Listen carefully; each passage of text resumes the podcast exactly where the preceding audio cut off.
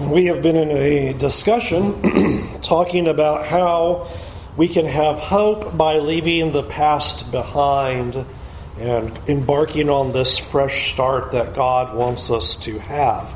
We saw in Ephesians 4, verses 17 through 21, that the Apostle Paul tells us our problems begin in our way of thinking. They begin in the mind, they are corrupted uh, futile and, and darkened. And what he uses then is a picture for us. And the picture is that we need to put off these old clothes, have a different way of thinking about those old clothes, renewing the mind, and putting on new clothes that are made in the likeness and the image of God in true righteousness and holiness. And, and, the rest of this chapter is a description then of these old clothes being turned in for new clothes. And this morning we're going to be talking about deceptive, angry clothes. And I think it's important before we start looking at these three verses this morning that just to give a framework of what Paul is going to do, that we would not read this paragraph and think, well, here's what Paul is doing. Here's now the big to do list of here's all the things you need to do. Sometimes that can be our approach to uh, New Testament teachings. Do this and don't do that. But I want us to observe two things that we will see not only in this lesson, but the next two lessons that we will have as we round out this chapter. First of all, I want us to see that when Paul gives us this description, it's not do and do not, but simply a, a, a replacement. The, the, here, these are the old clothes that are troubling you. If you want to break free from your sins and break free from this past, and really move forward in hope, then identify these old clothes as the problem and be willing to set them aside for the new clothes. The second picture is just as important, is that he's going to give a reason for each change. He doesn't just simply say put off and put on, but he will give an explanation. Here's why this will change your life, and here's why it's so important.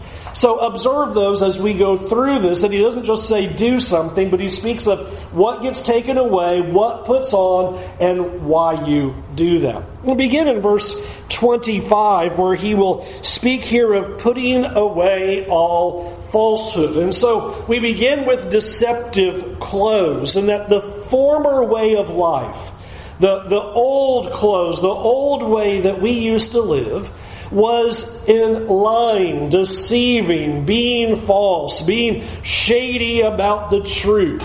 That is, he says, was the old lifestyle that's supposed to be put away. And as we think about this for a minute, I would like for you to consider within yourself why do we choose to be deceptive sometimes? What's underneath our line? Why do we choose to do that? And I will submit to you that the vast majority of times that we choose to be deceptive is because we're trying to avoid negative consequences. They're usually trying to get out of something. Something is going to go badly if we tell the truth, if we are honest. And so we choose to deceive to avoid whatever consequences or whatever outcome or whatever negative thing is going to happen. I think that would be the most common answer. And the reason why I think it's important for us to identify that cause is because it really does show us why this cannot be part of the new self, why it can't be the new clothing, because ultimately what we see is that being deceptive and lying is selfish. The reason you're doing it is to avoid something that's going to happen to you. It's a selfish decision. It's not self sacrificing, it's not self giving. It is choosing to think about self ahead of other people. I am choosing to protect myself and whatever bad thing may come versus doing what is right and good or what is in the best interest of the other person. And as you think about that, that ultimately gives us the, the, the, problem is that lying and deception is selfishness. And that we would think of it that way. When we are choosing to deceive, when we are choosing to lie, what we are ultimately doing is being selfish. We are choosing ourselves. We are doing what is in our own best interest, and this is why it is a sin. In fact, you see that laid out in verse 25 when he says, Here's why I want you to put away falsehood. Don't deceive, don't lie. The reasoning is that we are members of one another. That's an interesting explanation. Would you have thought it was going to be a different explanation? Don't lie because God hates liars. We can go find that passage. but that's not what he says. He says, because we're members of one another, that we are interconnected as much as we continue to try in our culture to not be connected to each other and to be completely independent, at the end of the day, the Apostle Paul says we need each other. We're social beings. We're connected together. And especially true amongst the people of God that we are members of one another. And therefore, we do not lie. We do not deceive. We do not have falsehood because ultimately those things hurt other people. And I want you to just take a minute and think about it like this that perhaps some of your greatest pains and your greatest hurts in life have come from people deceiving you. That people have lied to you.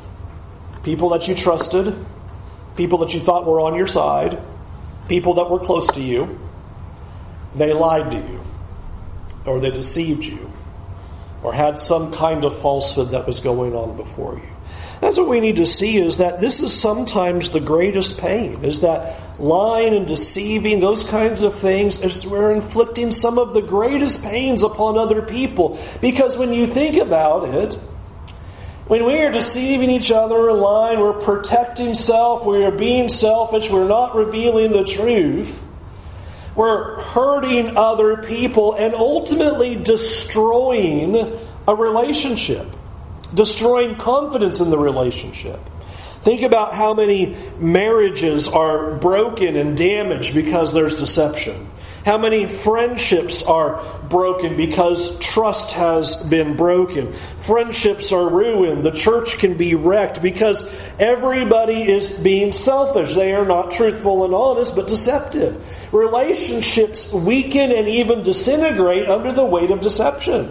And that's what verse 25 is saying. You put off deception because it's destructive. If we're going to move forward in hope and have these new clothes and have a new life, then please think about here's something to consider. The lying and deception and falsehood is what's wrecking relationships. It's what's hurting you with other people. And it needs to be put completely away from us. To sum it up like this God's not deceptive, is he? And neither are his children supposed to be. It's as simple as that. If we're truly his, and we're going to be made in the image of God, and we're going to represent him, he does not lie, he does not deceive, and there is nothing false within him. And we are to be like him. And we are to represent that. And not thinking about ourselves first, but instead speak the truth, be honest, be forthcoming, and not represent those old clothes. And I want you to notice then he puts right here with it because I think these two things go together well, and it's why I didn't separate them into two separate lessons.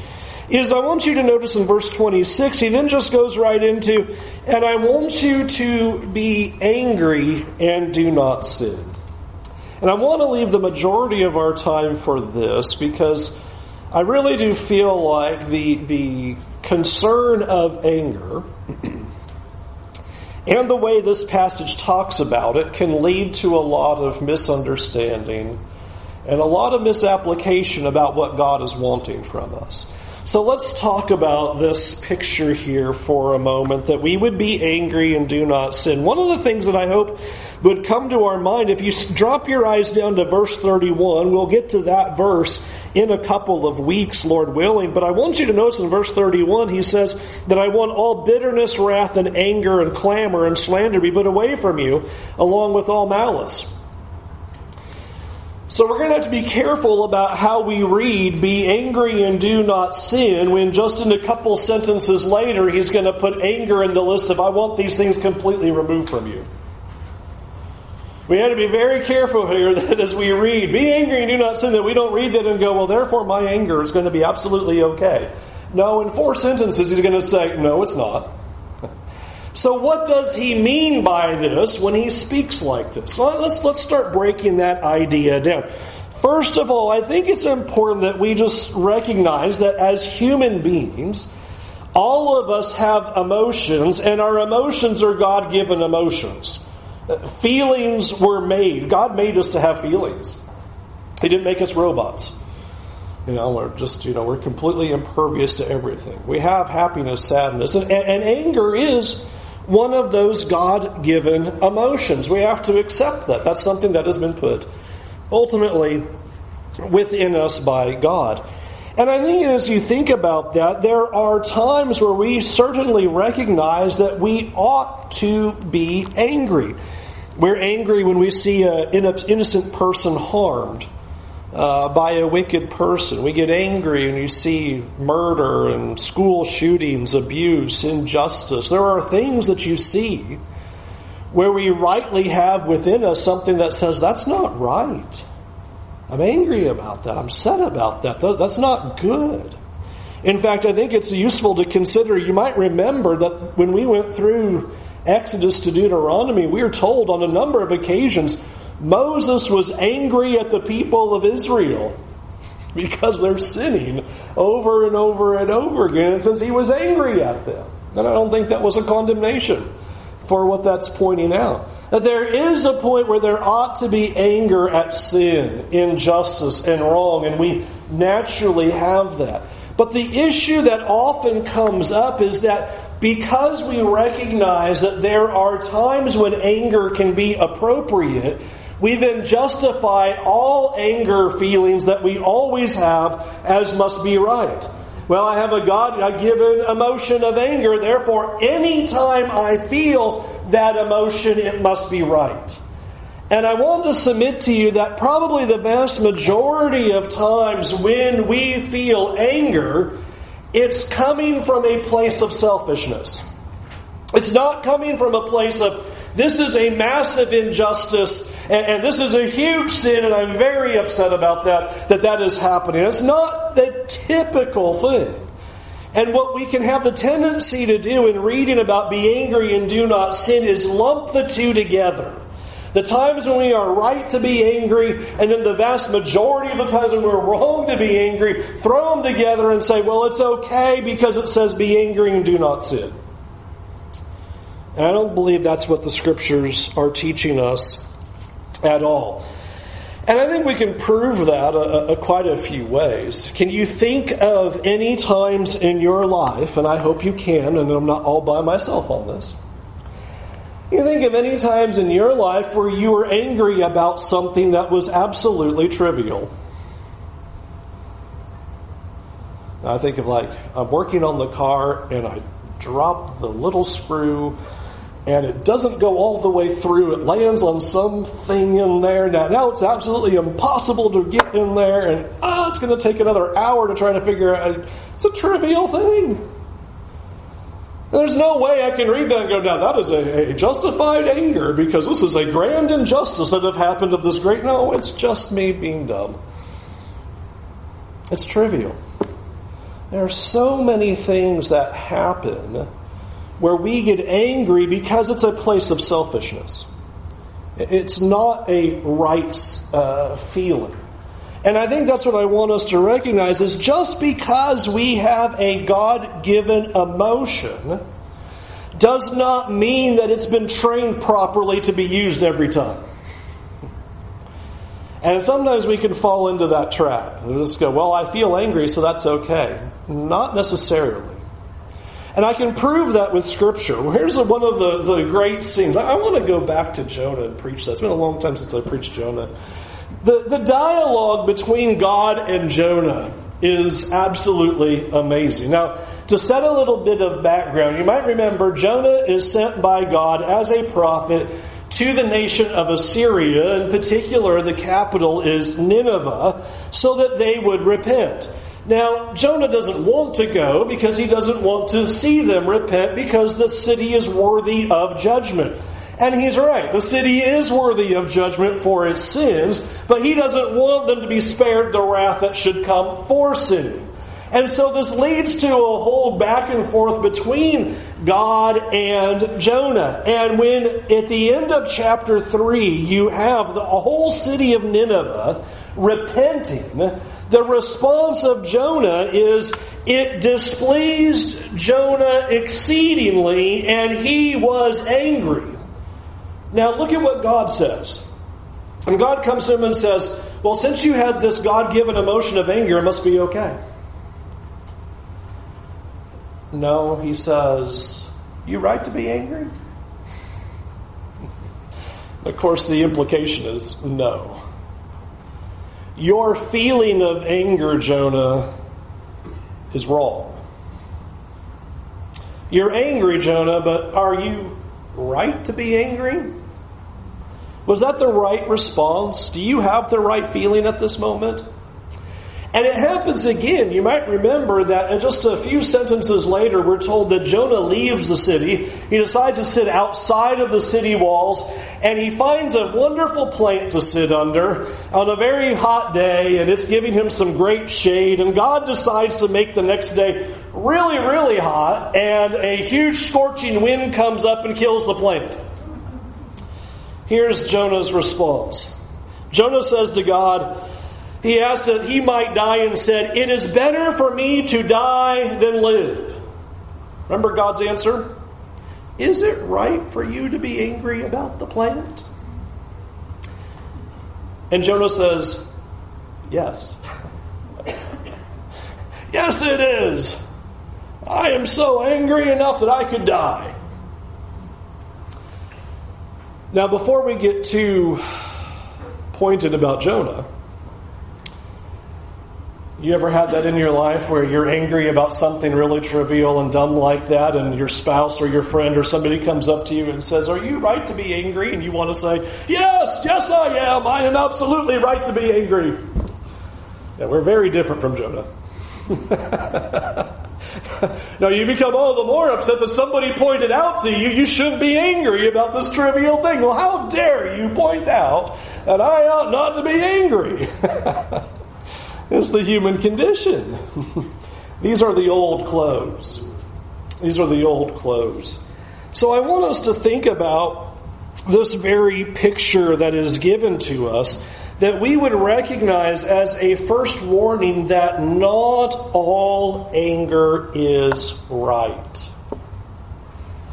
And we can prove that with God's discussion with Jonah. Are you right to be angry, Jonah? No. No, you're not. You shouldn't be angry about this, especially about a plant.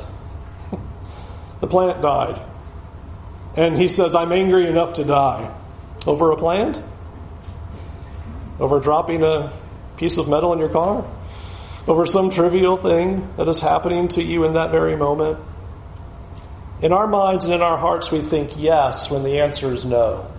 It is not a right response. It is not that our souls, our spirits have been properly trained at all. And so we must stop and realize that just because I have that feeling, just because I have that emotion, does not necessarily mean it is right. It does not mean that that has been trained properly. But let's push forward with that and consider that even in the times when we can point out that our anger is right, notice the Apostle Paul says, do not sin. So we already first began with a lot of our anger is selfish. That's already wrong right there. Put that in the box over here. Wrong. Mm, X on that. But there are times when anger is right, and he still says, don't sin. does not justification to do whatever we want to do, which typically, what do we want to do? Vent the anger. We have a, a, a culture right now, a modern psychology that has told us for a very long time it is really bad for you to bottle up your anger.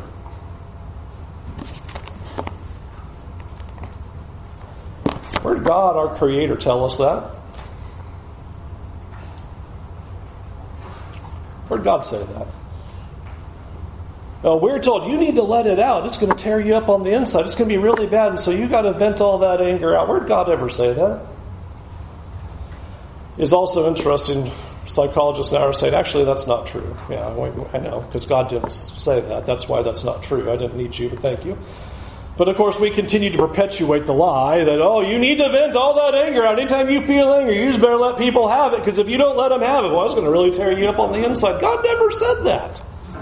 God never said that.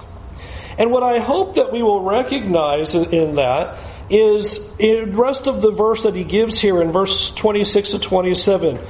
Be angry and do not sin. Do not let the sun go down on your anger and give no opportunity to the devil. I want us to see that these moments of anger are opening the door for temptation. It's an opening of the door to a sinful response. And I think that is a very important consideration that's given to us. Is that anger is giving the chance for the devil to tempt us to a wrong response.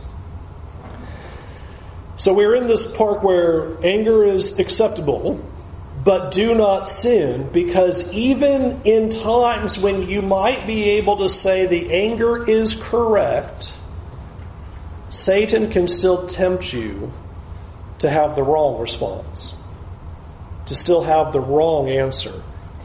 And I think it's important that we then become very honest about our anger.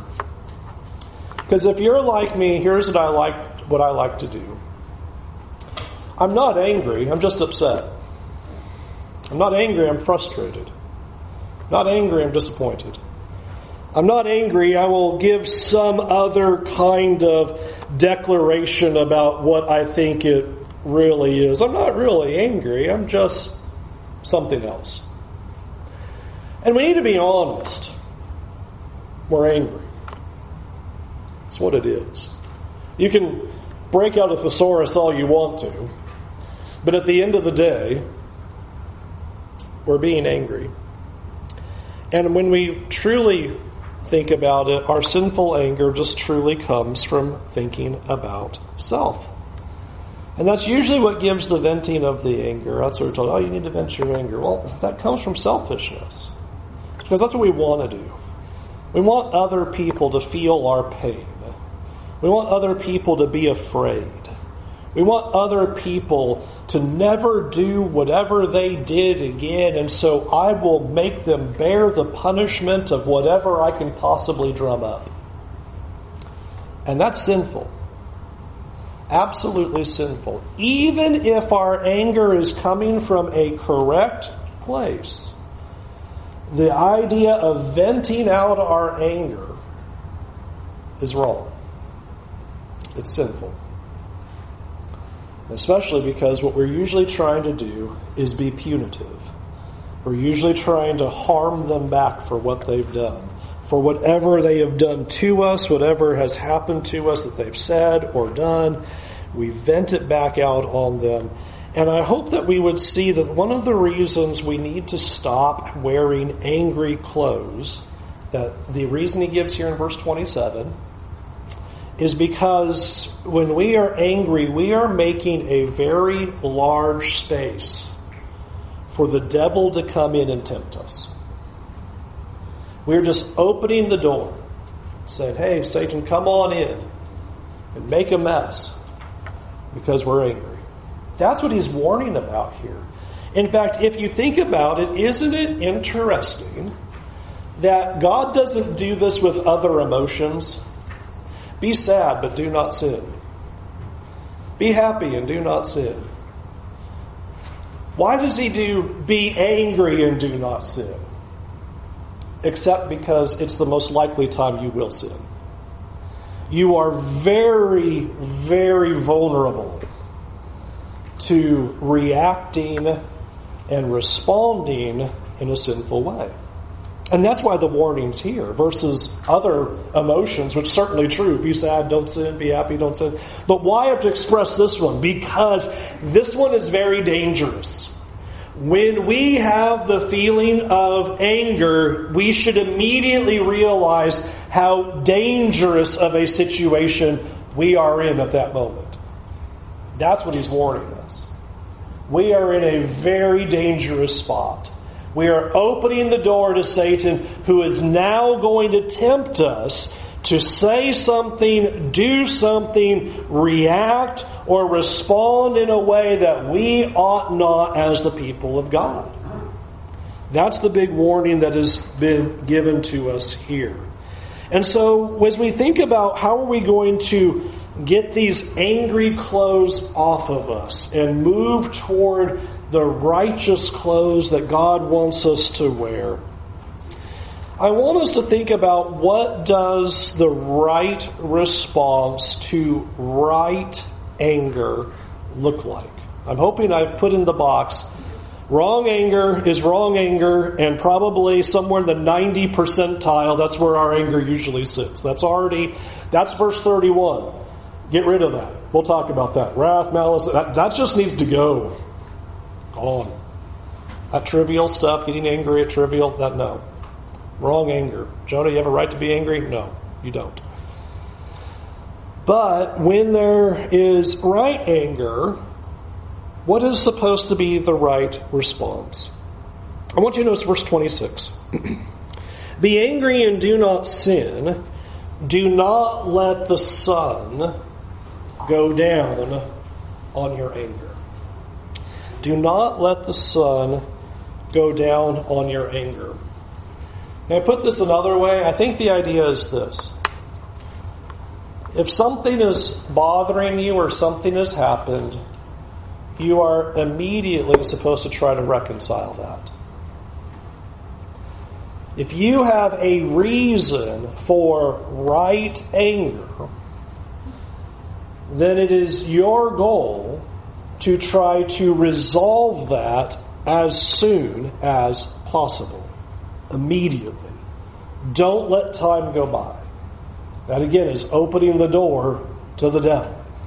Don't let that happen. So if there is right anger, immediately handle it with an attempt at reconciliation, not venting anger, not being punitive, not being loud, not outbursts, not threatening, not scary, not those reconciliation.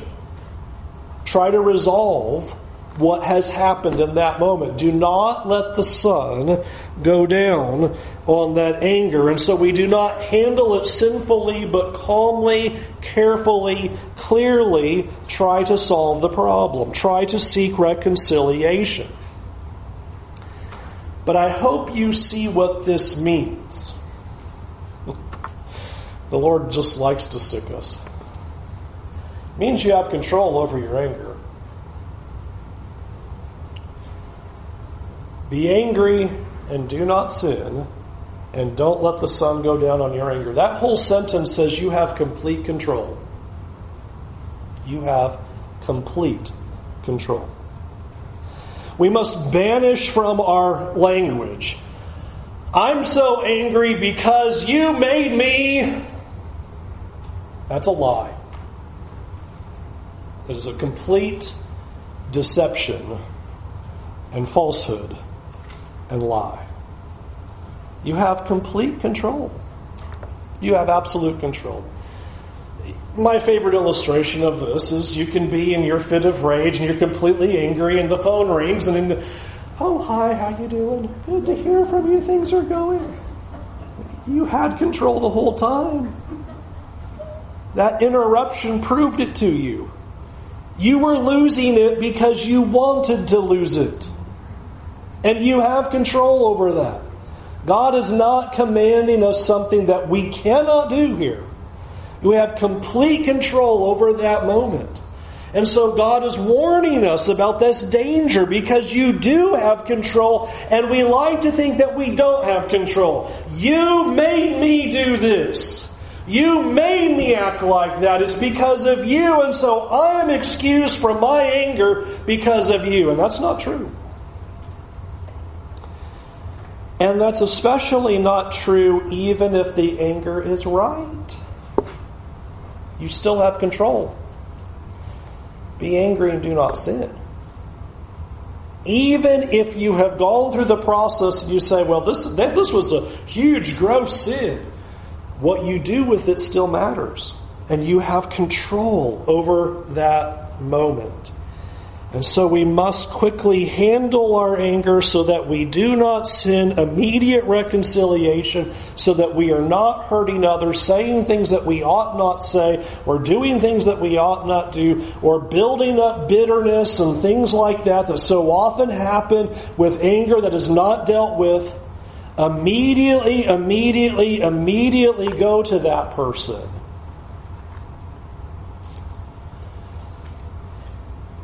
And if we are truthful and you think about what we just looked at in verse 25,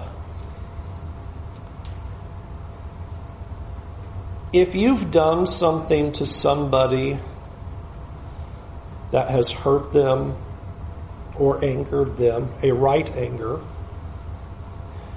don't you want to know about that immediately? I mean, as the people of God, that would be something we would just want to know so that I can rectify that, so I can repent of it, so that I can resolve it. I want to be able to fix it. Wouldn't you want that consideration given to you? You said something and you got taken the wrong way, or we were just being dumb human beings and said something we shouldn't have said, or did something we shouldn't have done. Somebody would just be willing to come right to you and say, That hurt. That wasn't fair. That wasn't right. And we want that. That's what will sustain relationships. That's what will sustain relationships in marriage and friendships, at work, in the church, is that immediate reconciliation. Do not let the sun go down on your anger. Let's end then in talking about how we can put off these angry clothes. Some steps that we can take. Number one, when we feel anger, first step ask yourself are you right to be angry? Let God's words to Jonah just immediately hit you in the face. As soon as that emotion comes right in, just ask yourself, is this right? And, and don't answer like Jonah, yes, I'm right to be angry. Really? Stop and really consider for a moment, is this right? Or is this just selfishness? Is the reason I'm angry just pure selfishness? I just didn't like what somebody said. I just didn't like what somebody did. I didn't like what this inanimate object just did. Whatever it is, ask yourself, is it truly this sin that is against you, that is of wrong, or is it just selfishness? I just didn't like it. Number two, if you are right to be angry, if we've cleared the first one and you say yes, then what can you do to resolve it, not escalate it? What can you do to resolve it, not escalate it? We have a fine way of escalating things. We just do. We have a fine way of just taking a situation, sticking a fuse in it, and lighting it. Don't escalate the situation all the more just because you have cleared the first hurdle and said, My anger is right. Okay, I'm right. Bam! I'm going to get you because I'm right. Are you going to escalate it now? That's sinful. What can I do to resolve it? What can we do to fix the situation now? That is the second thing that goes through our mind. What can we do to solve this? And then third, carry it out. Carry it out. If my anger is right, and now I'm not going to escalate the situation, and I consider what can I do to resolve this problem, then be the peacemaker. Carry it out. Do what will make for peace. Look to fix the problem. Our goal in reconciliation is to not let the other person know how wrong they are. Our goal in reconciliation is not to communicate to them what a terrible person they are for what they've done. We like to weave that in, right? I'm right, you're wrong, you're terrible because of that. Because we're so great. Really run that emotion through those three lenses. In that way, we will be able to be angry and do not sin. To truly have anger when it is appropriate and then handle it in an appropriate way so that we give no room for the devil. Let me give the best illustration of all. Remember that we were told back in verse 24 that we are putting on these new clothes because they are created in the likeness of God in true righteousness and holiness. We are looking to be in the image of God. So let me just ask a couple of questions. Number one, does God have a right to be angry with you? Yep, He does. He absolutely does. He He's right to be angry with us. What does he do about it? He fixes the problem. If we're going to be in the image of God, we're going to put on these new clothes and stop destroying relationships and be what God has called us to be. Am I right to be angry? and then I will look for reconciliation. Solve the problem. Do it in a way that represents Christ. Because he has every right to be angry with you. And rather than being angry with you, he died for you. Let's go to God in prayer. Our Heavenly Father, Heavenly Father, this this this teaching, Lord, from your book is so challenging.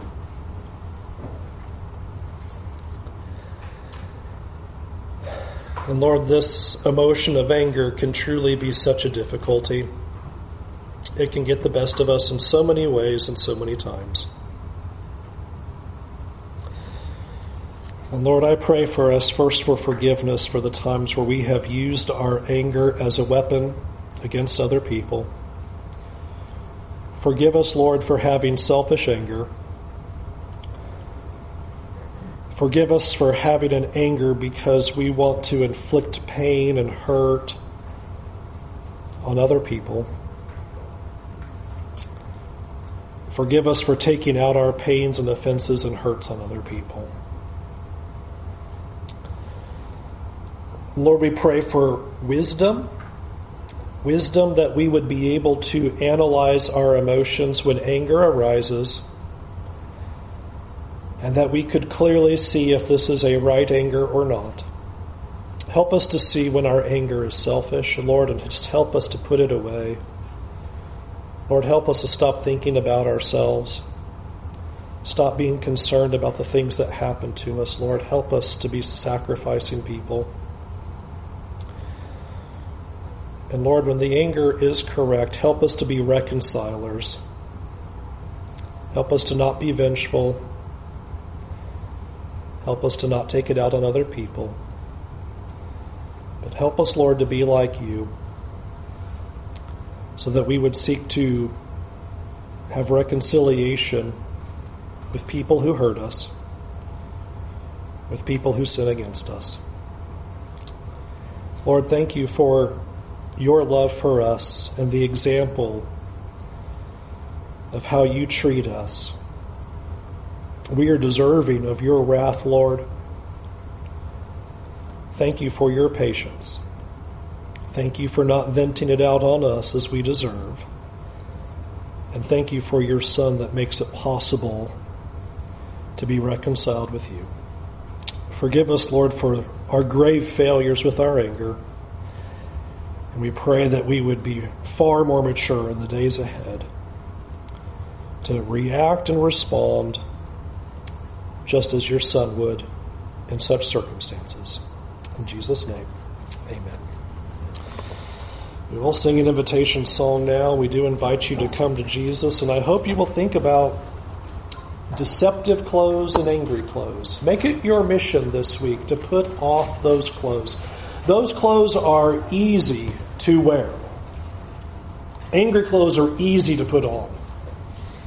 And when things are hard, it's easy to put on those deceptive clothes. We talked about last week. Why do we put on old clothes? They're comfortable. They're easy to walk right back into. It will be very easy in the days ahead to walk right back into those same clothes. Set them aside. Look at the love of Christ, of what He has shown to you.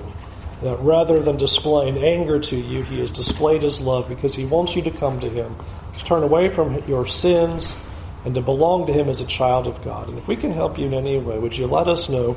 Won't you come while we stand and while we sing?